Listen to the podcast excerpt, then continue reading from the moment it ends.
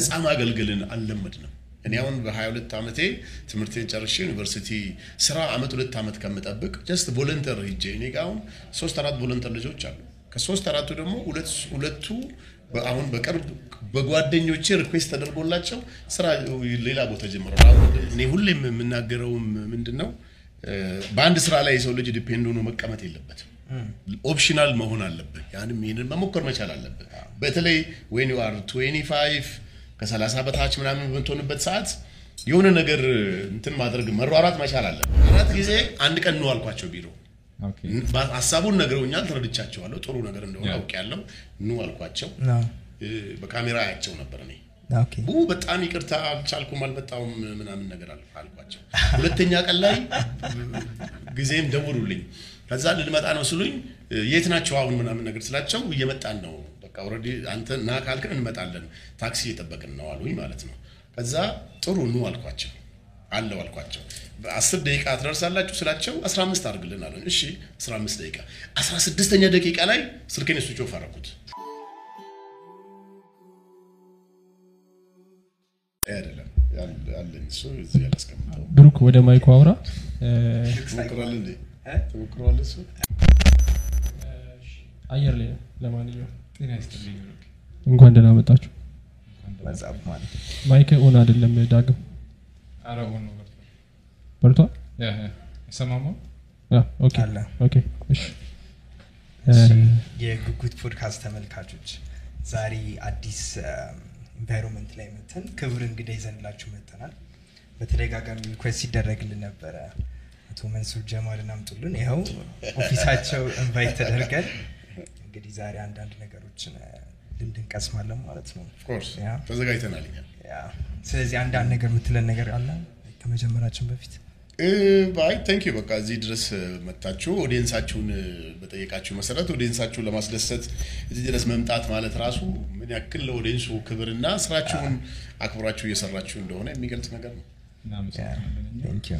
ስለተደረገ እና የዛሬ እንግዲህ ያው probably most likely ሰው የሚጠብቀው አንተን እዚህ ጋር እንትን ካወራን አይቀር በቢዝነስ ዙሪያ ያሉ ወሬዎች ናቸው ስለ ወጣቶችን እንዴት ቢዝነሳቸው ማሳደግ እንዳለባቸው እንደዚህ እንደዚህ አይነት ወሬቶች ንግግሮች ላይ እንነጋገራለን ብለን እናስባለን። እና መጀመሪያ አሁን አንድ ሰው ወጣት እያለ በተለይ ከዩኒቨርሲቲ ተመርቆ የሚመጣ ወጣት ምን ማድረግ አለበት? የራሱን ስራ መፍጠር ነው ያለበት ወይስ ደግሞ ተቀጥሮ experience ቢያገኝ ይሻላል? የስራ ብዙ ጊዜ አሁን ወጣቶች እኛንም ጨምሮ ከካምፐስ እያለን አብዛኛው ጊዜያችንን የምናሳልፈው ወይ ፊልም እያየን ነው ወይ ከግቢ ወጥተናል።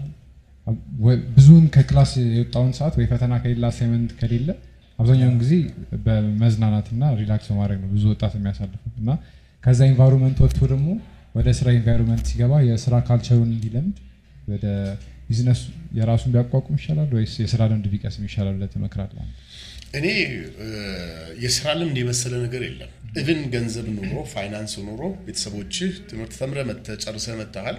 በአንተ field ስራ ማግኘት አልቻልክም። ቤተሰብ ግን support ሊያደርግህ በሚችል level እንኳ ቢሆን ያንን ልምድ በ volunteer ነው specially አሁን ብር መኖር አለመኖር ሳይሆን አሁን ወጣቱ ማህበረሰብ ብዙ ጊዜ የሚሸወደው ምኑ ላይ መሰለ ነፃ ማገልገልን አልለመድንም።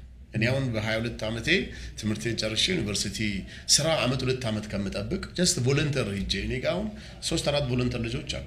ከሶስት አራቱ ደግሞ ሁለቱ አሁን በቅርብ በጓደኞቼ request ተደርጎላቸው ስራ ሌላ ቦታ ጀምረዋል። አሁን ቅድም እዚህ ጋር መጥቶ የነበረው ልጅ አንድ ልጅ ወስዷል። በደሞዝ ማለት ነው። እኔ በደሞዝ ነው የማሰራው። ትርፍ ስለሆኑ ውሰድ ብዬ ነው የምነግረው። እኔ ደሞዝ አልከፍላቸውም። just ግን ያው ባህሪያቸው ጥሩ ሲሆን ዝም ብለህ አምስት መቶ ብር አንድ ሺህ ሲል ትሰጣቸዋለህ በየወሩ ማለት ነው። የብር ብዙ ሆኖ አይደለም ግን volunteer ሆነው ስራ ሲሰሩ ምንድን ነው አንደኛ እውቀት ያዳብራሉ፣ ሁለተኛ የስራ experience ይኖራቸዋል፣ ሶስተኛ ስራ የማግኘት እድሉ ሰፊ ነው። አምስት ዓመት አሁን አንዳንድ live ስገባ እኔ ቲክቶክ ላይ አምስት ዓመት ስራ ሶስት ዓመት ስራ የለኝም ይልሃል። ይህን ሶስት ዓመት ባዶውን ከሚያሳልፍ ምሳ እቃውን ውስጥ ቋጥሮ ምሳ ይዞ ትራንስፖርት ማግኘት ከቻለ እና ወይ ተቋሙ የትራንስፖርት cover ሊያደርግለት ከቻለ volunteer ሂዶ ቢሰራ በእርግጠኝነት በአጭር ጊዜ ውስጥ ወይ ሰውየው ይቀጥረዋል ወይ ደግሞ የተሻለ ነገር ከሰው ጋር በመተዋወቅ በነገራችን ላይ እድልና አጋጣሚ በህይወታችን ውስጥ ሁሌም እድልና አጋጣሚ አለ። ያን እድልና አጋጣሚ ቤት ውስጥ ሆነህ ብትጠቀምበት አይሆንም። የግድ መሮጥ መቻል አለብህና experience ኡ is very important የሚለውን ወደ ጥያቄ ስመለስ ወጣቱ ማህበረሰብ ትምህርት ጨርሶ ወደ ስራ ቢዝነስ መነገድ እንኳ ቢችል just የሆነ experience ቢወስድ ሂዶ በነፃም ሆነ በምን ታች ወርዶ ያንን ነገር ልምድ ካገኘ በኋላ ስራ ቢሰራ የተሻለ ነው የሚል ምክር አለኝ። even ከግቢ ከመውጣታቸው በፊትም አ- ለምሳሌ ክረምት ክረምት ላይ ያሉ ከዚህ በፊት አንድ ጊዜ mention አድርገነው ነበረ። እ፣ አልተለመደም። ለምሳሌ የ high- የ high school ተማሪዎችንም ጨምሮ ማለት ነው የግዴታ ዩኒቨርሲቲ ተማሪዎች መሆን የለባቸው extra time ኣቸው ላይ አሁን አሁን በነገራችን ላይ ወጣቱ አራዳ ሆኗል። እየነቃ ነው። እውነቴን ነው የምነግርህ። ለምን መሰለህ እኔ ጋር አሁን request የሚመጡት እንደዚህ ተማሪ ነኝ ለሁለት ወር ግን ጊዜ አለኝ እና ሁለት ወር ምን ልስራልህ የሚል ጥያቄ ይመጣል። በጣም ነው ደስ የሚለኝ። ለምን መሰለህ እኔ ጉልበቱን use ላረግ ፈልጌ አይደለም፣ ግን እንደዚህ ስራን ራሱ መፈለግ መቻል ራሱ በቃ በዚህ እድሜው በቃ የመንቃት ነገር ነው እኮ የራሱ ያው ዩኒቨርሲቲ ውስጥ እያሉ እንደዛ ቢያደርጉ አሪፍ ነው። ግን አሁን የሚመጣው ጥያቄ ምንድን ነው? ብዙ ሰዎች የ business ን life ወይም ደግሞ የ entrepreneur life መከተል ሲፈልጉ እንደተመረቁ ስራ እንደጀመሩ ትንሽ ጊዜ ይጀምራሉ። ከዛ በኋላ ይሄ rat race የሚባለው ነገር አለ አይደል? እዛ ነገር ውስጥ አንዴ ራሳቸውን ካገኙ በኋላ maybe ሲጀምሩ በአምስት ሺህ ብር ደሞዝ ይጀምራሉ። ከዛ በኋላ እያደገ እያደገ ያው ሀምሳ ስልሳ ሺህ እያገኙ ሲሄዱ ከዛ በኋላ ደግሞ ቤተሰብ ይመሰርታሉ፣ ልጅ ምናምን ይመጣል።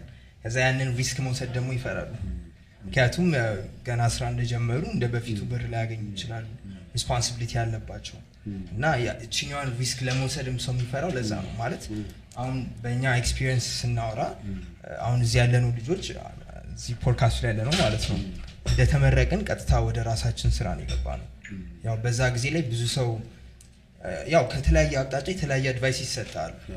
no እንደዚህ ማድረግ አያዋጣችሁም፣ ትንሽ experience ማግኘት አለባችሁ እንባላለን። ግን ያው ያንን risk ወስደን ያው በሆነ ያህልም እድለኞች ነበርን። supportive የሆነ family ያለን በጣም እና ያንን risk መውሰድ ብንችልም at same time ደግሞ ያንን luxury ደግሞ የሌላቸው ሰዎችም ደግሞ አሉ ስለዚህ ወደ ጥያቄ ስመጣ average ኢትዮጵያዊን ስናስበው እና ጭንቅላት ውስጥ የሚያስበው ደግሞ okay eventually business መጀመር ፈልጋለሁ የራሴን ስራ የራሴን የገቢ ምንጭ ነው የምፈልገው ብሎ ካሰበ ምን ያህል experience ካገኘ በኋላ ነው ወደዛ path መግባት ያለበት። ምክንያቱም እኛም ያየነውን ስራ ግን ሌላ ሰው እንዳይም አንፈልግም። ይቀበልሻል። በጣም አሪፍ ነው። ያ። አዎ ምንድን ነው ዋናው ነገር የሰው ልጅ experience የምታገኘው አንደኛ ነገር አይምሮህን ማዘጋጀት መቻል አለብህ። እኔ ሁሌም የምናገረውም ምንድን ነው በአንድ ስራ ላይ የሰው ልጅ depend ሆኖ መቀመጥ የለበትም። optional መሆን አለብህ። ያንም ይህንን መሞከር መቻል አለብህ። በተለይ when you are 25 ከ30 በታች ምናምን በምትሆንበት ሰዓት የሆነ ነገር እንትን ማድረግ መሯሯጥ መቻል አለብህ። ዝም ብለህ አንዱን ስራ ብቻ ስላለ ዝለ ትኩረት ማድረግ የለብም። ግን by any means experience የመሰለ ምንም ነገር የለም። ስለዚህ maybe አሁን በ21 ዓመቱ ወይ በ22 ዓመቱ የተመረቀ ልጅ አንድ ሶስት ዓመት እንዳንተ አይነት ሰው ጋር እድሉን ሰጥቶ ሶስት ዓመት በጣም ብዙ ነው። ግን አንድ ዓመት ለምን መሰለ አሁን ባለው trend ሰዎች አይደለም ሶስት ዓመት አንድ ወር ሁለት ወር እንኳ የዛ የሚሰሩትን ስራ እንትን ልምድ ሂደው አይወስዱ ገባ? ትኩረት አድርገው ምንድን ነው የምሰራው? ከኔ በፊት የሰራው ሰውዬ አትራፊ ነው ወይ በዚህ ነገር? okay። እሱ አትራፊ ከሆነ ደግሞ ለምን እኔ ያን ሰው አፈላልጌ አግኝቼ smart ወይ even ጽዳትም እኮ ሆኖ መምጣት ትችላለህ። አዎ። just የ office የሆነ ነገር coordinator ሆነ በአንተ field እኮ ላይ ላይሰጥህ ይችላል ያ ሰውዬ ስራ። ግን በሆነ field አንተ target ምንድን ነው ያችን ነገር መስረቅ ነው። እኔ ብዙ ጊዜ የምናገረው የሰውን idea ሰው የነገረህን idea ሰርቀህ ለራስህ ብቻ መስራት ወንጀል ነው። ለህሊና ወንጀል ነው። ገባ ግን እኔ እየሰራሁ ያለሁትን ስራ መተህ አይተህ already እኔ የምሰራው ስራ million of people የሚሰሩት ስራ ነው የኔን idea ወስደህ እኔ የምሰራውን ነገር ወስደህ አንተ create አድርገህ ብትሰራበት ይሄ ለእኔ ይሄ ሌብነት ነው ብዬ አላስብም አዲስ ሀሳብ የሚባል ነገር ሲጀመር ራሱ ስለሌለ የሆነ ሰው ያሰበውን ሀሳብ አይተህ maybe በአንተ መንገድ ሊሆን ይችላል adapt የምታደርገው። ለምሳሌ በዓለም አቀፍ ደረጃ የተለያዩ ቢዝነሶች አሉ እና እነሱም ቢዝነሶች ለምሳሌ ራይድን እንደ example መውሰድ እንችላለን። ኡበር ሌላ ሀገር ላይ በዓለም አቀፍ ደረጃ በጣም ብዙ successful የሆነ ድርጅት ነው። ትላልቅ ገንዘቦች raise የሚያደርግ ድርጅት ነው። አዎ። ስለዚህ በዛ ምክንያት ያንን ሀሳብ አይተህ ወስደህ እዚህ implement ብታደርገው እንደ- እንደ መስረቅ አላየውም እሱን ነው የምልህ እኮ idea አሁን አንዳንድ ሰው idea ዬን ሰረቀብኝ idea ዬን እንዲያደረገብኝ ብሎ ይፈራል እኔ ጋ አሁን ባለፈው አይተህ ከሆነ ቲክቶክ ላይ በጣም ብዙ ብር invest ልናደርግ ተዘጋጅተን ብዙ ሰዎች idea አምጥተዋል በዛም ቁጥር ደግሞ comment ይመጣብኝ ነበር። የሰውን idea እየወሰድክ ነው ይልሃል ሰው። በነገራችን ላይ አንተ develop ያደረግከውን አመት ውስጥ ላይ የጨመርከውን ነገር ለእኔ ጫፍ አምጥተህ ብትነግረኝ በታሪክ ልሰራውም አልችልም። በፍጹም። አንተ already ወደ ስራ አስገብተዋል ገብተዋል?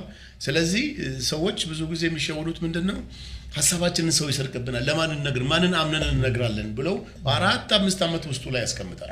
በሆነ ሰዓት የሆነ ሰው ደግሞ ከጎኑ እሱ በማያውቅ ሁኔታ የእሱን idea ሰምቶ ሳይሆን ያንኑ ነገር create አድርጎ ወደ ስራ ያመጣዋል። ከዛ ተሰረቀብኝ ተሰረቀብኝ ሀሳቤ። ይላል። እንደዚህ አይነት ሰው እንኳን ቢሰረቅበትም እኔ ቅር አይለኝም። ማለት እውነት ነው። ወይ መስራት አለብህ ወይ. የሚሰራው ሰው ቢሰራ ይሻላል። እኔ አሁን የትም delivery አለ። የትም delivery idea ው everybody የሚሰራው ስራ ነው። ስለ የትም delivery እኔን አውርቶኝ መጥቶ የሆነ ነገር ሀሳብ ይዞ ሂዶ ራሱ ቢሰራው ምን ጉዳት አለው? ምንም nothing just ወደ ሀያ የሚሆን ሞተር አለን። በ- በዛም ደግሞ ሀያ ሹፌር አለ። ሀያ ሹፌር ማለት እኔ አሁን አንዳንድ አይተህ ከሆነ ቲክቶክ ላይ ትላልቅ ሸራተን ሀያት ሬጀንሲ ምናምን ምሳ ስበላ ብቻዬን ወይ ከጓደኞቼ ጋር አንዳንዴ live እገባለሁ ብቻዬን ስሆን እና comment ይበዛል እዛ ስር። አንተ ይህን ያህል ብር እያወጣ ሰው ተርቦ ምናምን ነው። እኔ ብቻዬን እየበላሁ አይደለም። ከአርባ ሰው ጋር እየበላሁ ነው ብዬ ነው የማስበው አንድ ሰው እኮ ያንን ያንን ካፒታል እኮ ለማምጣት ብቻ ልታመጡ አትችልም። አንደኛ ብቻ አታመጣም ሁለተኛ አርባ ሰው ምሳ እንዲበላ አድርግ ያለው በቃ that's by any means ሽሮም ይብላ ጥብስም ይብላ ግን ምሳ በልቶ መዋል ችሏል። ልክ ነው። እኛ ሀገር እንደዛ ነው expect ማድረግ በአንተ ስር ያሉ ተቀጣሪዎቹ ማለት ነው አይደለ? እነሱን ነው የምልህ እኮ። እኔ ስራ ሰጥቻቸው ወደ ስራ የገቡት ሰዎች ምሳ እየበሉ ነው ከኔ ጋር ብዬ ነው የማስበው። ለምን? እኔ ደግሞ ስለከፈልኳቸው ነው ምሳ የሚበሉበት እንጂ ቤት ቢቀመጡ ስራ ባይኖራቸው እንዴት ሊበሉ ይችላሉ? of course አይበሉም አይደለም። ግን ቢያንስ ሰርተህ የምታገኘው እንትን ፈጣሪ የከፈተውን ጉሮሮ አይዘጋም ይባላል እኮ። ግን ያው ጉሮሮ አዘጋጉ ምን አይነት ነው? ሆኖ ጫወታው። ሰርተህ የምትበላውና በጣም ደክመንትን የምትለው አንድ አይደለም። ግን አሁን practical የሆነ ነገሮችን ለመስራት የሚከብድ ይመስለኛል። ለምሳሌ አሁን አብዛኛው ሰው በተመሳሳይ ዲግሪ ተመርቆ ይወጣል በየአመቱ ከየዩኒቨርሲቲው። እና አብዛኛው ሰው ስራ ቁጭ ብሎ ነው የሚጠብቀው ወይም ለመቀጠር ማስታወቂያ ያነባል የሆኑ የተወሰኑ ቦታዎች ይሄዳል። አሁን አንተ ቅድም እንዳልከው በነፃ ለማገልገልም I think ሰው ማወቅ አለብህ ማን ጋ መሄድ እንዳለብህ። ምን አይነት ስራ አንተን ለአንተ ጥሩ የሚሆነው ምን አይነት ስራ ቢሆን ነው ማን ጋ ብሄድ ነው የሚለውን። አሁን አንድ ተማሪ ከዩኒቨርሲቲ ተመርቆ ከወጣ በኋላ እንደዚህ አይነት ነገሮችን እንዴት ነው ማወቅ የሚችለው? like ማን ጋ ሊሂድ አሁን አንተ ጋር የሚመጡ ሰዎች አንተ ራስህን በ social media ላይ expose ስላደረግህ እንደዚህ ያደርጋለሁ live ላይ እየገባ ስለምትል አንተ ጋር መምጣት ቀላል ሊሆን ይችላል። ግን ሁሉም ሰው አንተ ጋር መምጣት አይችልም ስለዚህ በየአካባቢው ሰው እንዴት ነው ማን ጋ like ማን ጋ ሄዶ በነጻ ሚያገለግል። ጥሩ። ምን መሰለህ? እኛ ችግራችን ምንድን ነው ሶስት office ሄደን እንሞክርና በዛ ሶስቱ sorry እንደዚህ አይነት ነገር አናስተናግዳችሁም ተብሎ ይነገረዋል በቃ እኔ ደክሜ document ኤን ስንት ቦታ በትኜ እንደዚህ ሶስት ቦታ እንግዲህ አስብ አሁን ባለፈው live ገብቶ እንደዚህ እንደ ቆሎ ነው document ኤን የዘራሁት አለኝ። ስንቴ ነው የሞከርከው እለዋለሁ? አራት ቦታዎች ልስጥቻ look ማን ነው የሚባለው ይሄ መብራት የሰራው? እሱ thousand of time ነው። የሞከረው ሰምታችኋል እንግዲህ። እናንተ ልጆች ስለሆናችሁ ታውቃላችሁ እንደዚህ አይነት ታሪክና ስንት ሺህ ጊዜ ሞክሮ ዛሬ እኔ እናንተ በደንብ light ኖሮን እንድናወራ ያደረግን ሰው ነው። እኛ ስንቴ ነው ታዲያ የሞከርነው። አራተኛ ቢሞክር ወይ አምስተኛ ሰባተኛ አስረኛ ብትሞክር ምን ችግር አለ? ቤት ውስጥ ቁጭ ብለን እንትን ከምትል ይሻላል። አሁን ጠዋት ተነስተህ በጣም። ከእንቅልፍ ስትነሳ immediately ቤት ውስጥ ያው ያለውን whatever ሽሮህን ምናምንህንም ጥብስህም ገንፎም ከሆነ እኔ ገንፎ ስለምወድ ነው። ገንፎም ከሆነ whatever አድርገህ ያለች ልብስህን ጸዳ አድርገህ ለብሰህ office ሂደህ ማናጀሩን ፈልጌ ነው ድርጅቱን ባለቤት ፈልጌ ነው? ብዙ ህንፃዎች ዛሬ የለም። እንደዚህ አይነት ነገር የ rejection እንትኑ ባይ ከባድ ነው በጣም. I think እኛም ትንሽ experience አድርገነዋል መጀመሪያ ሰሞን ላይ ስንጀምር door to door እየሄድክ ነው መጠየቅ ያለብን እና አንዳንዴ አይ አልገቡም ትባላለ አንዳንዴ አንፈልግም ትባላለ እና That's it እንግዲህ አስበው። አሁን አዲስ አበባን በምታካለልበት ሰዓት ዛሬ ላይ ደግሞ ያለህበትን ሁኔታ ስንት ዓመት ነው? 24 24 እንግዲህ አስበው። በ24 ዓመታችሁ ቢያንስ እናንተ የሆነ እቃ ኑሯችሁ ዩቲዩብ create አድርጋችሁ ቲክቶክ ኑሯችሁ future ደግሞ ትልቅ ሚዲያ ልትሰሩ እየተንቀሳቀሳችሁ ነው። ጥሩ ላይ ናቸው። አሁን እናንተ ይኸው እንግዲህ ነፍሴ እኔ በ24 ዓመቴ እኮ ገጠር ከተማ ነኝ። ፎቅ ትልቅ ተደራራቢ ፎቅ እንኳ አላየሁም። እናንተ እድለኞች ናቸው። አይ እንደዛ ከሆነ በጣም ጥሩ አመጣጥ ነበር የነበረ ማለት ነው። አይደለም ብዙ ሰው አሁን በ24 ዓመቴ እንደዛ ነኝ ስትል አብዛኛው የአንተን interview ዎች ሳይ ወጣት መንሱር እያሉ ነው refer የሚያደርጉት እና አሁን አንተ በ24 ዓመት የፎቅ አላየሁም ስትል እድሜህን ትንሽ ትንሽ እኔ ጥያቄ በነገራችን ላይ 35 በጣም ተመችቶኝ እዛ ላይ ነው። ከዛ በላይ መሄድ አልፈልግም። አይ እዛ ላይ ከዛ መሄድ አልፈልግም። ሁለት ቀንሳ የሆነ ሚዲያ ላይ 38 ተመችቶኝ ቁጭ ብያለሁ ብለህ ነበር አሁን 30 አሁን 35 እዚህ ጋር ትንሽ እየቆየ 24 ድርድር እያደረኩ ነው እንግዲህ አንተ። ለእኛ ለዛሬ ብቻ 35 እናደርገው ዛሬ 35 እናድርገው። ለምን መሰለህ? ለእኔ እድሜ it's number ፈረንጆች እንደሚሉት. በዛ ነው ማምነው። እኔ ውስጥ ያለው energy የ30 ዓመት energy ነው። የ30 ዓመት ወጣት 24 ነህ። አንተ የምታደርገውን ነገር ማድረግ እችላለሁ።. ከቤቴም ስወጣ እኔ 35 ወይ 40 ምናምን ብዬ አላስብም ጭራሽ። ወጣት ነኝ፣ toxic የሆነ ነገር በቃ ውስጥህን ራስህ ነህ እኮ እድሜን ለራስህ የምትሰጠው እንጂ of course የ24 ዓመት ልጅ የሚያደርገውን ነገር ላላደርግ እችላለሁ። ላላደርግ እችላለሁ ስል ያንተ feeling ሌላ ሌላ ነገር ሊሆን ይችላል። እዛ level ላይ ላትሆን ትችላለህ። ግን ውስጥ ያለው energy still የ24 ዓመት አንዳንድ ስላንተ ያየኋቸው ነገሮች ነበሩና የግል website ላይ ብዙ አራት አምስት ሀገሮች ኖር ያለው ምናምን ብላ አብዛኛው ሰው ደግሞ specially ወጣቱ ምንድነው የሚያደርገው እዚህ ስራ ሲያጣ የሆነ ነገር ሲያማርረው ተነስቶ ወደ ውጭ መውጣት እንደ መፍትሄ ነው የሚያየው እና አንተ ወጥተህ ከአንድም አራት አምስት ቦታ ሄደ ዞረሃል እና ለምን ተመለስክ ምንድን ነው መሰለህ እኔ በህይወቴ ላይ የሆነ ሙከራ አደርጋለሁ። የማደርገው ሙከራ ቀጣይ ላለኝ ጎሌ ሊሳካ የማይችል ከሆነ ለእኔ ፈጣን ኪሳራ ትርፍ ነው። ፈጣን ኪሳራ ትርፍ ነው ማለት ምንድን ነው? አንዳንድ ቢዝነስ ጀምረ ያ ቢዝነስ ረዥም ጊዜ ወስዶ ከሚያከስርህ በወር ከስሬ ውጤቴን አይቼ ለራሴን እንትን ማድረግ ነው የምፈልገው። ከዚህ ጣሊያን ነው የሄድኩት።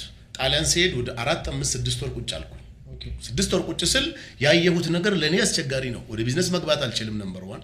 ሁለተኛ እዛም ማየው ኢትዮጵያዊ በምንድን ነው ይሄ በመርከብ በምናምን ገብተው የሚኖረውን ኑሮ refugee የሚባሉ ሰዎች የሚኖሩትን ኑሮ አስርና አስራ አምስት ዓመት የኖሩትን ሰዎች የሚኖሩትን ኑሮ ሳየው በቃ ይሄ ሀገር ለእኔ ሊሆን አይችልም። I have to change። ኖርዌይ ነው የሄድኩት። ኖርዌይ ስሄድም still business መስራት እንደማልችል አወቅ። ካምፑን እጅ ያየው እዚህ ነው የምትገባው አሉኝ። ያበደ ሰው ሁሉ አይል እዛ ውስጥ ኢትዮጵያዊ አልነበረም። እድለኛ ሁኜ ያየሁት ነገር ግን immediately ምንድን ነው የወሰንኩት? በቃ ይሄ ጊዜ አይደለም፣ ይሄ ቦታ ለእኔ መሆን አይችልም። I have to go back Africa። ዩጋንዳ ነው የመጣሁት። ሰው ከ Europe በምንም አይነት logic አፍሪካ ሊመለስ አይችልም። አሁን ትልቁ ችግር የምንሸወደው እዛ ላይ ነው። ገብተዋል። በቃ እንትናችንን chance ኣችንን መሞከር መቻል አለብን። ይሄ ስትራቴጂ ግን ቢዝነስ ላይ አይሰራም። ቢዝነስ ያን ያን ያን ያን እንድታደርግ አይደለም። አንዱን concentrate አድርገህ መያዝ የመሰለ ነገር የለም። okay።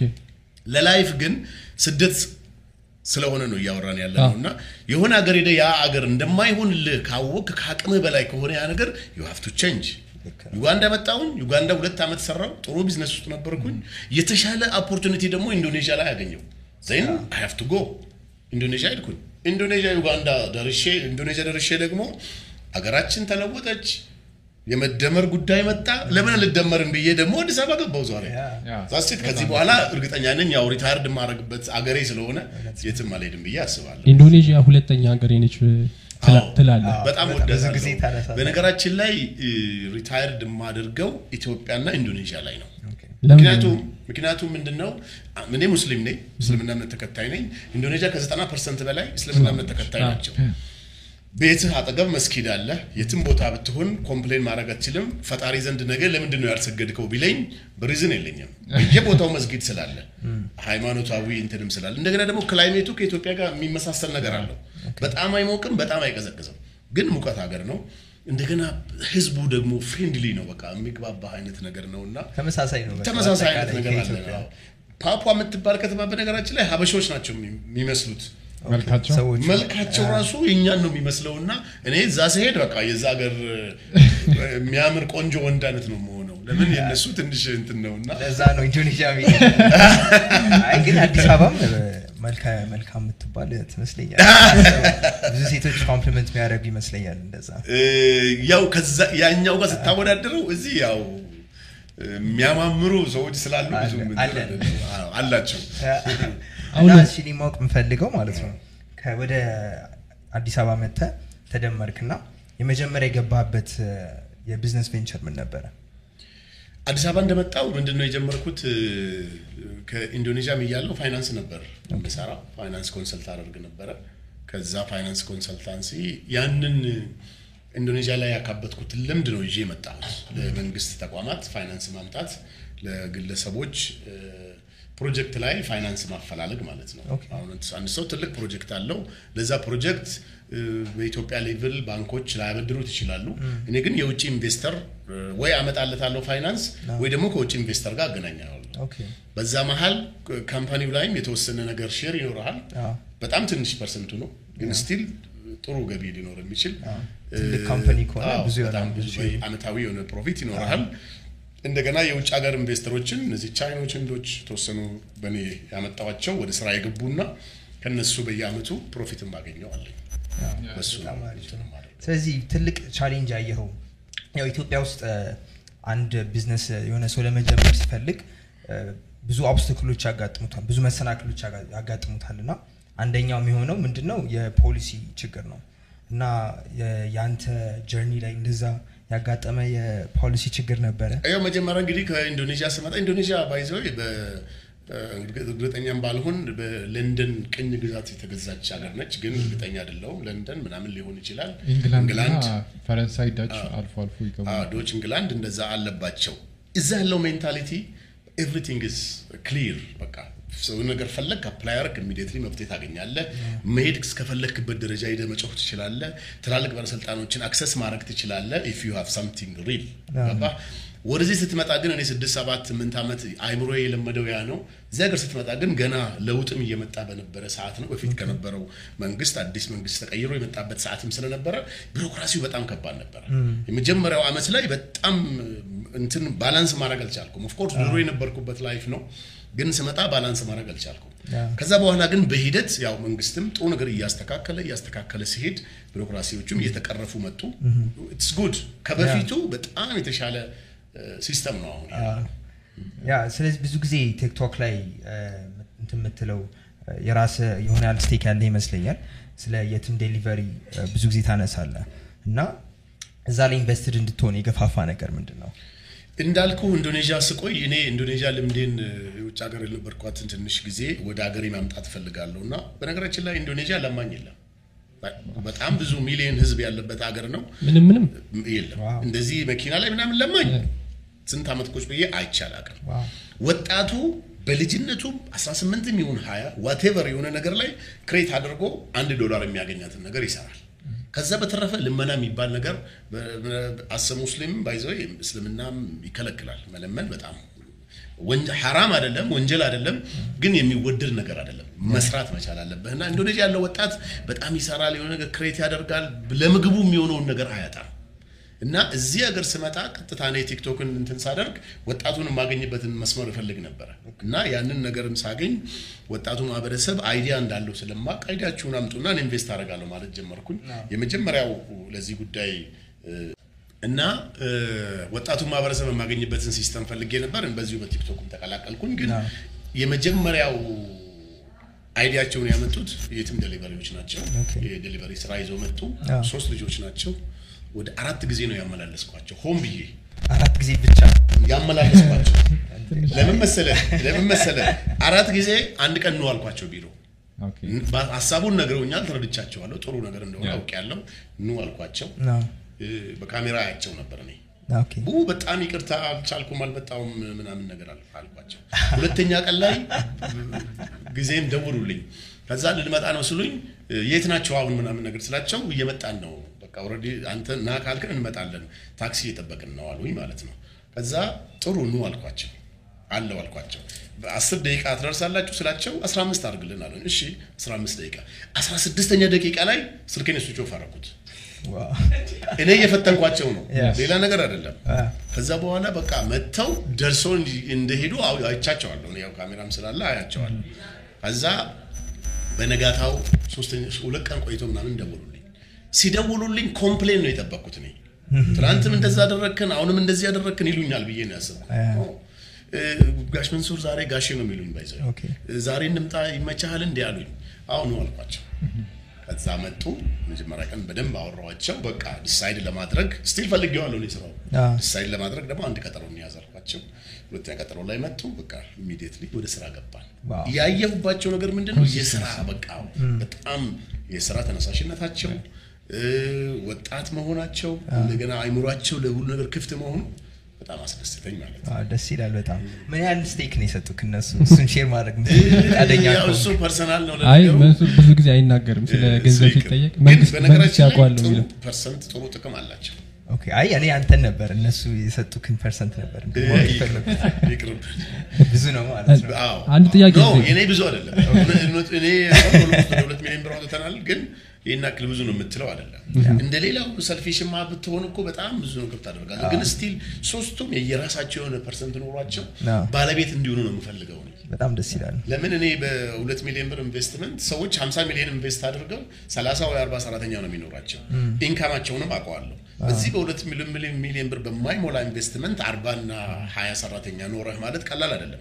እኔ ባይዘው 20 ሰራተኛ ሹፌር ነው። 12 ሰዎች ደግሞ ትዳር አላቸው። 32 ነው ብዬ ነው የማስበው ከነ ቤተሰቡ ነው የማስበው። ወደ አርባ ሰው አለ። ይሄ አርባ ሰው ማለት ለእኔ በቃ ትልቅ ነገር ነው እና ይሄን invest አድርጌ እኔ የወሰድኩት share investor ለምሳሌ አሁን አንድ company ወይም አንድ ወጣት ሰዎች ተደራጅተው የሆነ idea ኖሯቸው ወይም ደግሞ የሆነ ያህል ነገር ሰርተው አንተ ምንድን ነው expect ብታደርገው ከነሱ ለምሳሌ consistency ያቸው እንዳልከው ሆኖ በ financial plan ኣቸው በትክክል ማዘጋጀት አለባቸው ወይ ምናምን የሚለው በዛ በኩል ምን አይነት ነገር ነው expect የምታደርገው እኔ? የመጀመሪያው ለዛ ስራ ምን ያክል ተሰጥቷል ይሄ ሰው የሚለውን አስባለሁ። ያ። ምን ያክል ደግሞ ታማኙ ነው ከኔ ጋር ይሰራል ብዬ አስባለሁ። እና አሁን የትም Delivery 10 20 ሚሊዮን ብር ቼክ ሰጣቸዋለሁ አይደለም 500 እና 100 ሺህ ብር? ባለፈው እኛ ያነጋገርነው ሰው ምን አለን እዚህ ሀገር ላይ የሰው passion ላይ የሰው ሰው ላይ invest ማድረግ ከባድ ነው ምክንያቱም አብዛኛው ሰው የሆነ ነገር ከሰጠው በኋላ ጥሎ ይሄዳል ምናምን ነገር አለ። That's it, that's it. አንደኛ ነገር እሱ ነው። አንደኛ invest out አድርገህ commitment ኣቸውን ሳይጠብቁ ጥሎ ብል ሊሄድ ይችላል። ምን ታደርገዋለህ? እኔ አሁን ሀያ ሞተር ምን ላደርገው ይችላል? ሌላ IT አምጥተህ ሌላ ሰው አምጥተህ ትሸጠዋለህ still ደግነቱ እኛ ሀገር inflation ኑ አሪፍ ትሰራዋለህ፣ ምንም ችግር የለውም። ግን still በቃ ሌላው ሰውን ደግሞ attract አያስደርግም። በጣም ታማኝ ልጆች ናቸው። በጣም disciplined ናቸው። በጣም ነገን ትልቅ ደረጃ መድረስ የሚፈልጉ በጣም ተናንሶ የሚሰሩት እጅግ በጣም በዚህ አጋጣሚ በጣም ነው የማከብራቸው፣ በጣም ነው የምወዳቸው። እንደ ታናሽ ወንድም አይቼ ነው ማስታወቂያ በዚህ አጋጣሚ የትም Delivery ተጠቀሙ ትላለ ደግሞ 25 ኪሎ ሜትር radius ነው ያለው ነው ያለን ቅድም I think አሁን ኢትዮጵያ ውስጥ ያሉት እ፣ ሌላ ያሉት delivery አዲስ እና ትኩስ Delivery ናቸው። Zmall እነሱ አሁን ከ10 ኪሎ ሜትር በላይ አይሰሩም። አዎ፣ እኛ of course 25 እንደገና አሁን ወደ ምንድን ነው አዲስ አበባ ራቅ ብሎ ራሱ ጫፍ ላይ ያለው ለገጣፎ በኩል CCD ምናምን እዛውን ወደ ሶስት አራት ሞተሮችን እናቁማለን። እዛም ጥሩ market አለ ወደዛ አካባቢ። በተያያዘ ግን ማለት ነው መንሱር ደፋር ነው ይባላል like የምትሰራቸው ነገሮች ምናምን ካለባበስ ምናምን የሆነ bold የሆነ presence ነው ያለ እና social media ላይ አሁን እ፣ ወጣቱ ደግሞ የሆነ ነገር ሲጀምር እ፣ መቼም አንተ TikTok ላይ ስትመጣ የነበረውን የሰው ተቀባይነት ምናምን አይታል ማንም ያውቃል አንተን የሚከተል ሰው ምን አይነት comment ኦች እንደነበሩ። ወጣት ሆነ ደግሞ በአንተ level ም ባይሆን ግን አዲስ ነገር ይዘህ ስትመጣ የኢትዮጵያ society ለመቀበል ትንሽ አስቸጋሪ ነው የሚሆነው እና ወጣቶች እንዴት ነው ያንን አልፎ መሄድ የሚችሉት እንደዚህ አይነት like የተለየ ነገር ይዘው መምጣት ፈልገው አንዳንዴ ባህሉ ምንም ምንም ስለማይፈቅድ ብለው የሚተዉት ነገር አለና ከአንተ አስተያየት ካጋጠመ? ያው አንደኛ ነገር specially እንደዚህ idea ላይ invest ማድረግ እንደዚህ የማድረጉ ነገር ሰዎች ሁለት አባ- ሁለት option ነው። እኔ አሁን ሁለት ነገር ነው ያለኝ። አንደኛው ቢዝነስ ነው፣ ገንዘብ make ታደርጋለህ። ሁለተኛው ሰዎችን በማስደሰቴ ደግሞ እደሰታለሁ ብዬ አስባለሁ። እኔ ባለኝ ቢዝነስ በዚህ አመት already አሁን TikTok ኩ ስድስት ወር ሰባት ወር ቢሆን ነው ከጀመርኩኝ። አምስት አራት ተቋም አለን አሁን በ TikTok የመጣ የትም Delivery አለ ሞተር passenger አለ። አይተህ ከሆነ ከተማው ላይ ሰው ሞተር ሞባይል ስታወራ ነጥቆ ይሮጣል እኛ ግን ሞተር passenger ኢንዶኔዥያ ያለውን. የማውቀውን ቦዳ ቦዳ የሚባል ሞተር passenger አለ። በጣም ሚሊዮነር ነው ሰውየው እና ያንን idea ነው ይዞልኝ የመጡት። immediately. ነው የእነሱ እንዲያውም አላመላለስኳቸው ወዲያውኑ accept ያደረኩት። ለምን? ኢትዮጵያ ላይ አደጋውን አይተኸዋል ሞተር ሰው ምን እንደሚያደርግ ስታወራ ይነጥቃሃል ለማስቆም ስትሮጥ መኪና መጥቶ ይገላሃል። የሰው ህይወት ይጠፋል ማለት ነው። እንደዛ ነገር ሲፈጠር immediately code አለ። ያቺን ኮድ እኛ ካገኘን track እናደርገዋለን። ማን እንደሆነ ይታወቃል። ማን እንደሰረቀ ይታወቃል። immediately ለፖሊስ ሪፖርት ይደረጋል። ያ። ሰው ወንጀልን አይሰራም። then በሞተር ሌብነቱ ሊቆም ነው ማለት ነው። የአደጋም ከመጠበቅ አኳያ ሞተር passenger የትም Delivery፣ ሞተር ride፣ TV station አሁን TV station በጣም በሰፊው እንደገና IT እንደ e-commerce አይነት ቢዝነስ ማለት ነው። እንደ አሊባባ ምናምን የሚባለው አይነት እንዳልኩ ሌላ ሰው የሰራውን ነገር ኮርጄ ብታመጣው ችግር የለውም። አረ እንደውም እዛ ጋ ነው እንጂ ነው። አልፈረጅም ያን ሰው በጣም ትክክልም ነው እንጂ test የተደረገ ነገር ነው። አዎ። profitable ነው። ሰውን ይጠቅማል ስለዚህ ብትሰራበት ምንም ጉዳት የለም ይጠቅማል እንግዲህ እነዚህ አራት ነገሮች የመጡት በቲ- በ TikTok ነው። አራቶቹን ደግሞ ስታስባቸው ቅድም 30 40 ያልኩ በየትም ዴሊቨሪ ብቻ ነው። ወደ እነዚህ ደግሞ ስታከፋፍል በጣም ብዙ ሰው ስራ እድል እያገኘ ነው። ብዙ ሰው dream እያደረገ ነው። እነዚህ ወጣቶች ናቸው መጀመሪያ ሲመጡና ከኔ ጋር ተፈራርሞ ስራ ሲጀምሩ ከሳምንት በኋላ የማይባቸው ነገር ደስ ይለኛል። ራሳቸውን ንጹህ ማድረግ ምናምን ከፍ ማለት አይነት ነገር ይሄ ለእኔ ትልቅ ደስታ ነው። አ፣ በጣም ደስ ይላል። then ወጣት ሀብታም የማፍለቅ ስራ ነው ብዬ ነው የማስበው ለእኔ እና ሁለተኛው እርካታ እሱ ነው። ቢዝነስም ተጠቃሚ ነህ። እንደገናም ደግሞ ወጣቱ አስርና ሀያ ወጣት አሁን ሀብታም መሆን አለብኝ ብሎ አንተን እንትን እያደረገ በአንተ ሰበብ ፈጣሪ ሀብታም ቢያደርገው ያን ሰው ከዚህ በላይ ደስታ ምን አለ? የለም ምንም የለም በጣም ደስ ይላል ስለዚህ እኔ አንድ ሌላም ማወቅ የምፈልገው ነገር የኢኮሜርስን ስለ ኢኮሜርስ አሁን አንስተ ነበር እና ኢኮሜርስን ብዙ ሰዎች የሆነ ያህል ሞክረውታል። የሆነ ያህል የኢኮሜርስ platform ኦችም አሉ እኛ ጋር። ግን የሚፈለገውን ያህል እንደነ አሊባባ ወይ እንደነ አማዞን ምናምን እንዴት ነው በጥሶ የወጣ የለም። ተለይቶ ብቻ ነው። ለዛ ሊሆን እንደዛ ሊሆን የቻለው በምን ምክንያት ይመስላል? እኔ ጋር e-commerce offer ኦች ብዙ ጊዜ ይመጣሉ። አንዳንዱ በቃ e-commerce ላይ መስራት እንደሚችል IT ስለቻለ ብቻ የሆነ ነገር create አድርጎ ያመጣል። ግን further ን እንዴት እንደሚሆን አይሄድበትም። አንደኛ ነገር የ e-commerce ስራ ላይ ኢንቨስትመንት ይፈልጋል። of course በትንሽ ብር ልትሰራው አትችልም። አስር እና ሀያ ሺህ ብር አይበቃም። minimum ሶስት አራት መቶ ሺህ ብር ይፈልጋል። ከዛ በኋላ ደግሞ promotion ይፈልጋል። Yes. ያን promotion ደግሞ ስትሰራው አሁን የትም ዴሊቨሪ መጀመሪያ ሲጀምርና አሁን ያለበት ሲስተም አንድ አይደለም። እያሳደግከው እያሳደግከው ትሄዳለህ። ኢንቨስትመንቱንም እንደዛውም ኢንቨስትመንት ይፈልጋል። that's why ወጣቶቹ የሆነ ነገር create ያደርጉና እዛ ላይ ግን የሚያግዛቸው ሰው ያጣሉ። የሚያግዛቸው ሰው ሲያጡ በደንብ ሊያሳድጉት አይችሉም። ለዛ ነው አሁን እኔ ጋር የመጡ ሁለት የ e-commerce ስራዎችን እነሱ ጀመሩት። እኔ ካለኝ ውጭ ሀገር ካለኝ contact እነሱ ደግሞ more develop እያደረጉት ነው ከአፍሪካ ስታንዳርድ ጋር more modern እያደረጉት ነው ማለት ነው። እኔ አሁን መነሻ ሀሳብ ነው ከነዚህ የምፈልገው። ከዛ በኋላ ነው ወደዛኛው የሚሄደው ማለት ነው። እና ኢንቨስትመንት ቢያገኙና የበለጠ energy የሚሰጣቸው ሰው ቢኖር በእርግጠኝነት boom ያደርጋል ብዬ አስባለሁ። የእንትንም market I think የ e-commerce market አንድ depend የሚያደርግበት ነገር የ electronic money transaction ግዴታ ነው። እና እነ አሞሌ እነ ሲቢኢ ብር ሄሎ ካሽ ምናምን የሚባሉ platform ኦች አሁን በቅርብ ጊዜ ነው ገና እየተለመዱ የመጡት አይደለ? ግን still ማለት አሁን የዛሬ ዓመት አካባቢ ነው መሰለኝ በአሞሌ የተንቀሳቀሰው ገንዘብ ወደ አራት ቢሊዮን አካባቢ ይሁን ምናምን ነገር ነው። on surface እንደዚሁ ስለ አሞሌ ስታስብ ያን ያህል ገንዘብ የሚንቀሳቀስ አይመስልም።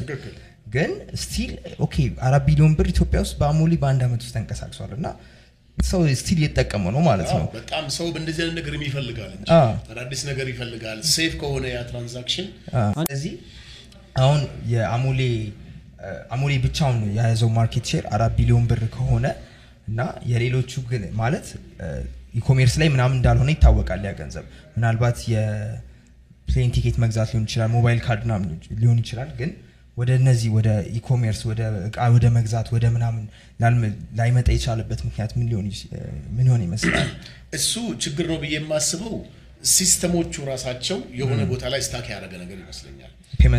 payment platform ኡ ራሱ በጣም more ማሳደግ አለባቸው። አሁን ውጭ ሀገር ያለውን platform ብታይ እኔ አሁን ኢንዶኔዥያ cash ብር የያዝኩበትን ጊዜ አላውቀውም። በጣም መጀመሪያ የሄድኩ ሰሞን ነው ያው register ማድረግ አለብህ፣ ID ሊኖር ይገባል፣ account መክፈት ምናምን የሚሉ ካርድ እስክታገኝ ድረስ። ከዛ በተረፈ ግን ካርድ ካገኘህ በኋላ payment ኡ ሁሉም በካርድ ነው የሚሆነው፣ ኦንላይን ሞባይልህ ላይ ነው ስለዚህ እዛ ደረጃ more upgrade እየተደረገ ስላልሆነ ነው። በእርግጠኝነት ቴክኖሎጂውም አሁን ስለመጣ እንደዚህ አይነት አሰራርም platform እያደገ ያለው አሁን ስለሆነ እና መንግስትም ለእንደዚህ አይነት ነገር encourage እያደረገ ስለሆነ በዚህ ሰዓት ከዚህ በኋላ የበለጠ ያድጋል ብዬ አስባለሁ። አሁን መንግስትን ስታነሳ ዳግም በቴሌብር በተለይ በጣም አሁን I think በቴሌብር በደንብ push እያደረገ ይመስለኛል። specially ለቴሌ ቀለዋል ምክንያቱም already ሲም ካርድ ምንም attached ስለሆነ በባንክ transaction ከቴሌብር ጋር ማድረግ ከጀመርክ e-commerce ለመግባት የሚቀል ይመስለኛል። አሁን አንተ ጋር የመጡ ሰዎች አሉ በቲክቶክ ላይ አይተው ምናምን ነገር አይደል? አንተ ጋር ሲመጡ ምንድን ነው ይዘው መምጣት ያለባቸው? ሰዎች ቢዝነስ ለመጀመርም ሊሆን ይችላል ከአንተንም ለማማከር ሊሆን ይችላል ሲመጡ ያው ተነሳሽነታቸው እንዳለ ሆኖ ከዛ ውጭ ደግሞ ቅድም ዳግም እንዳለው business plan ሊያስፈልጋቸው ይችላል። prototype መስራት ሊኖርባቸው ይችላል። አንተ ምንድን ነው የምፈልገው ሰዎች ላይ invest ለማድረግ? የእነሱ ተነሳሽነት እንዳለ ሆኖ ማለት ነው። እኔ ዋናው ነገር ምንድን ነው ተነሳሽነቱ እንዳለ ሆኖ ሁለተኛ ሊያሳምነኝ የሚችል ነገር እፈልጋለሁ። አዎ። ይህን በዚህ ሲስተም የመጽሐፉን የምናምኑን ተው even አይምሮ ላይ- በአይምሮ ላይ ነው። አሁን እኔ ቢዝነሱን ጭንቅላቱ ላይ ሰርቶታል ወይ ነው? ጽሁፍማ ትጽፋለህ እኮ። ሰውም አግዞ ትጽፋለህ። ጽሁፉ ብቻ ጽሁፍ of course ሊኖር ይገባል የሆነ ነገር። ግን አይምሮ ላይ ይዞታል ወይ? አንዳንዱ አሁን ሲመጣ ፕሮፖዛል ላይ ያለውን የሚያሳይህንና ጭንቅላቱ ውስጥ ያለው አንድ አይደለም። I think በቃ ወይ ኮርጆ ነው የመጣው or ደግሞ somebody ጽፎለታል ማለት ነው ስለዚህ አሁን በፍጹም accept አላደረገውም በቃ አይምሮ ላይ ያለውን ነገር በደንብ የሚያሳምነኝና በዚህ ሲስተም ይሄን ብናደርግ smart ወይ አለ አይደለ? የሆነ by the way ሀብታሞች ብዙ ጊዜ smart ናቸው።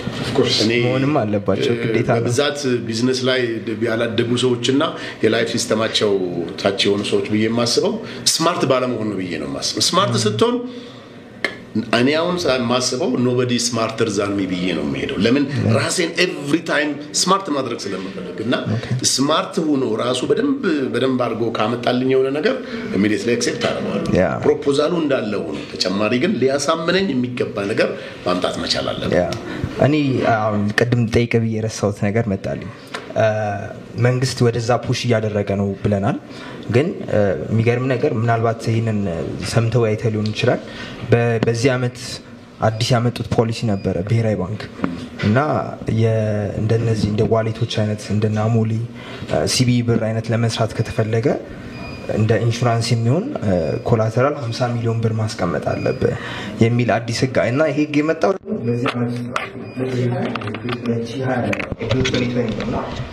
ብዙ solve መደረግ የሚችሉ ችግሮች አሉ። specially አሁን በኮቪድ ጊዜ የ cash ገንዘብ መቅረት ያለበት መምጣት ያለ ነገር ነው።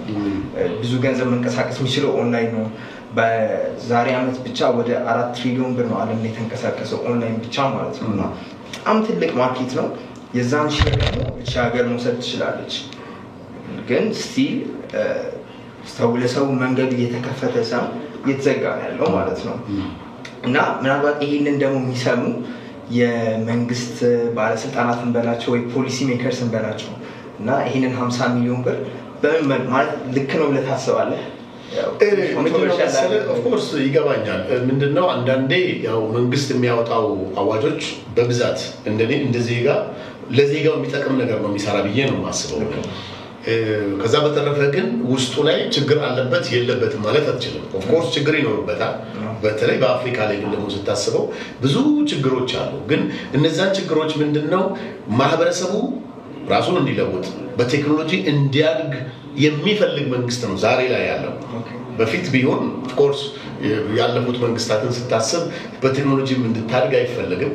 ይህን ደግሞ መንግስታትን ብቻ ሳይሆን የውጭዎቹም ጫና ይፈጥሩብናል። አሁን ደግሞ እንደምታየው ያለን መንግስት የውጭን ጫና አይፈራው በራሱ ራሱን ችሎ መኖር እንደሚችል ስለሚያውቅ ቴክኖሎጂ ካደግን ራሳችን ነገሮችን create ማድረግ የምንችል ከሆነ ወደዛ system መሄድ የምንችል ከሆነ ይህን ያክል ችግር የለውም። እና ምን ልልህ ፈልጌ ነው? of course መንግስት የሚያወጣቸውን specially እነዚህ አዳዲስ ቴክኖሎጂ ላይ አዳዲስ የ payment system ላይ requirement ኡ ባይበዛ good. ግን መንግስት ደግሞ የሚያደርገውን ነገር ስለሚያውቅ ይህን ያክል comment ላደርግበት አልፈልግም። ምንድነው የኔ ሀሳብ በአጭሩ? ለእንደዚህ አይነት አዳዲስ ቴክኖሎጂዎች መንግስት የበለጠ እንዲያውም በር ከፍቶ ሰዎች ህገወጥ ነገር ህገወጥ ዝውውርንም እኮ የህገወጥ ዝውውርን ለመ- ለመያዝ እኮ ይሄ platform በጣም አሪፍ ነገር ነው። በ system ነው የምታወጣው። በ system ስታወጣ ለማን እንደምትልክ እዛ ላይ አለ፣ የአንተ ስም እዛ ላይ አለ። everything ህገወጥ ነገር ሊኖር አይችልም ማለት ነው እና which is good መንግስት more easy ቢያደርገው የተሻለ ነው ብዬ ነው የማስበው። እኛም እንደዛ ነው የምናምነው። እስኪ ወደፊት የሚስተካከል ነገሮች በጣም ተስፋ አለን። አብሽር በጣም ሀገራችን ኢትዮጵያ ተስፋ አላት። የማደግ እድላችንም ሰፊ ነው። እውነቴን ነው የምነግርህ እና ቴክኖሎጂውም እያደገ ስለሆነ ወጣቱም እንደዛውም አብሮ ራሱን ግን ማዘመን መቻል አለበት። ማዘመን ግን የሚቻልበት ወይ ምንድን ነው በጎ መልካም ነገር የተጠቀምክበት ነው እንጂ still social media ውንም ቴክኖሎጂውንም ለበጎ ነገር ካልተጠቀምክበት ለትውልዱ ከባድ ነገር ነው የሚፈጠረው።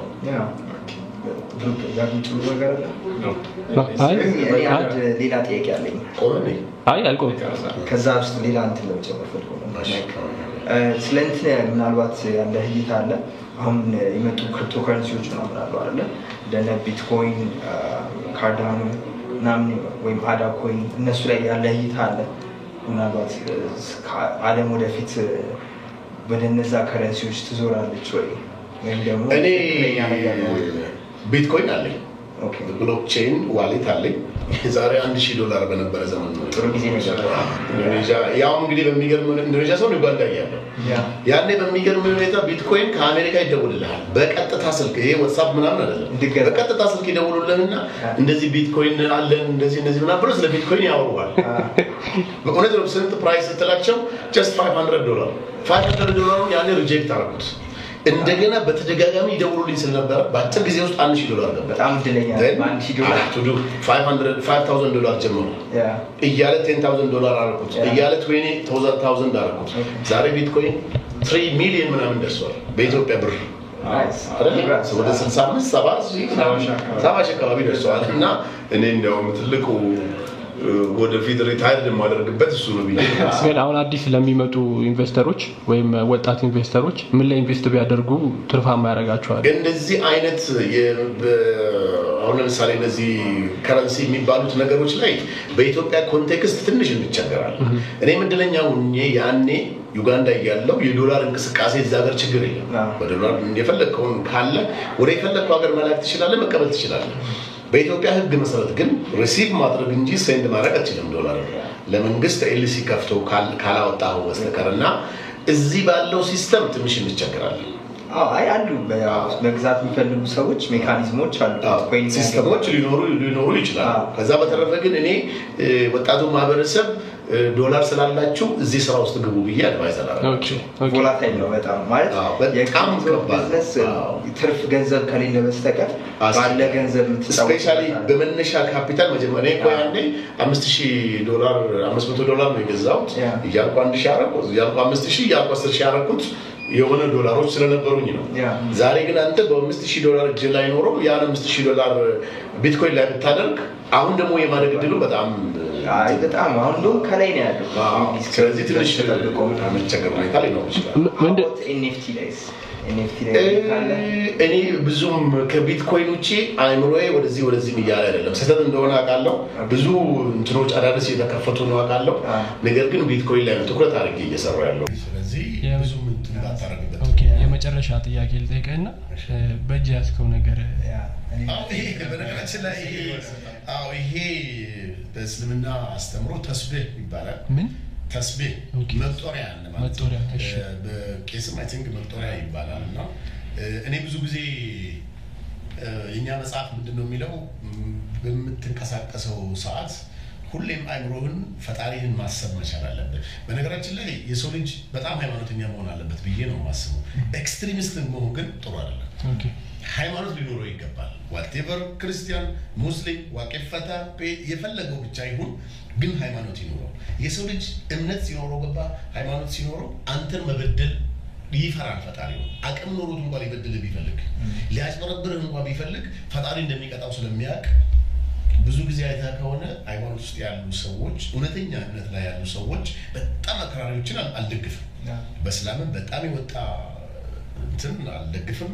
በክርስቲያንም በሌላውም በ whatever በሁሉም እምነት እና እኔ በእምነቴ እቺ ያው ፈጣሪን ሁሌ የማስታውስበት ነገር ስለሆነ መቁጠሪያ ነው።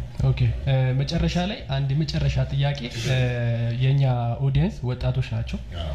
እ፣ ከ18 እስከ 35 ምናምን ያሉ ሰዎች ናቸው በብዛት የሚመለከቱን እና የመጨረሻ ነገር ማለት የምትፈልገው ነገር ካለ ወጣቱ ማህበረሰብ እኔ በጣም በጣም የምመክራችሁ ነገር ቢኖር ምንድን ነው ካለፈባችሁ ልትመልሱት የማትችሉት ጊዜያችሁን ነው። ቢቆጫችሁም እንኳን ልትመልሱት አትችሉም። ስለዚህ በተቻላችሁ መጠን ጊዜያችሁን ተጠቀሙበት። የሰው ልጅ ጊዜውን ከተጠቀሙበት እኔ ለምሳሌ ብትወስደኝ በ18 ዓመቴ በቸው የምትባል ገጠር ከተማ መቱ በእግሬ ነበር የሚሄደው ፈረስ ላይ ቡና ጭኜ ዜን በሶስት ሺህ ብር ካፒታል ነው የጀመርኩት ንግድ። ስለዚህ ዛሬ opportunity ዎች አላችሁ፣ opportunity ያችሁን ተጠቀሙበት። ያለው opportunity ምናልባት በአንዴ life ን ልቀይር ላይሆን ይችላል። step by step life ን ልቀይር ስለሚችል ጊዜን ተጠቀምበት። በተለይ ደግሞ እባክህን ንገርልኝ፣ አዲሱ ወጣቱ ማህበረሰብ እናትና አባቱን ብዙም seriously እያከበረ አይደለም እና እናትና አባቱን የሚያከብር ዜጋ ሊኖረን ይገባል። ስኬት፣ የመጀመሪያው ስኬት እናትና አባትን ስታከብር ነው። እናትና አባትን ስታከብር ዛሬ እንደኔ ሆነ ደስተኛ ኑሮ ይኖራል። እኔ ደስተኛ ኑሮ ነው የምኖረው። ለምንድን ነው ብትለኝ ያለሁበትን life it's my life ብዬ ስለማስበው ዛሬን ደስተኛ ሁኜ እየኖርኩ ያለሁትን ለእናት ለአባቴ ታዛዥ ስለነበርኩ ነው። እናት ለአባታችሁ ታዘዙ። ከእናት አባታችሁ ርቃችሁ የምትኖሩ ሰዎች ከቻላችሁ አሁን ይህን መልእክት ስትሰሙ ወዲያው ስልክ ደውሉና እናታችሁን አስደስቷት። እናመሰግናለን Thank you. በጣም እናመሰግናለን። ደስ ብሎኛል ስለመጣ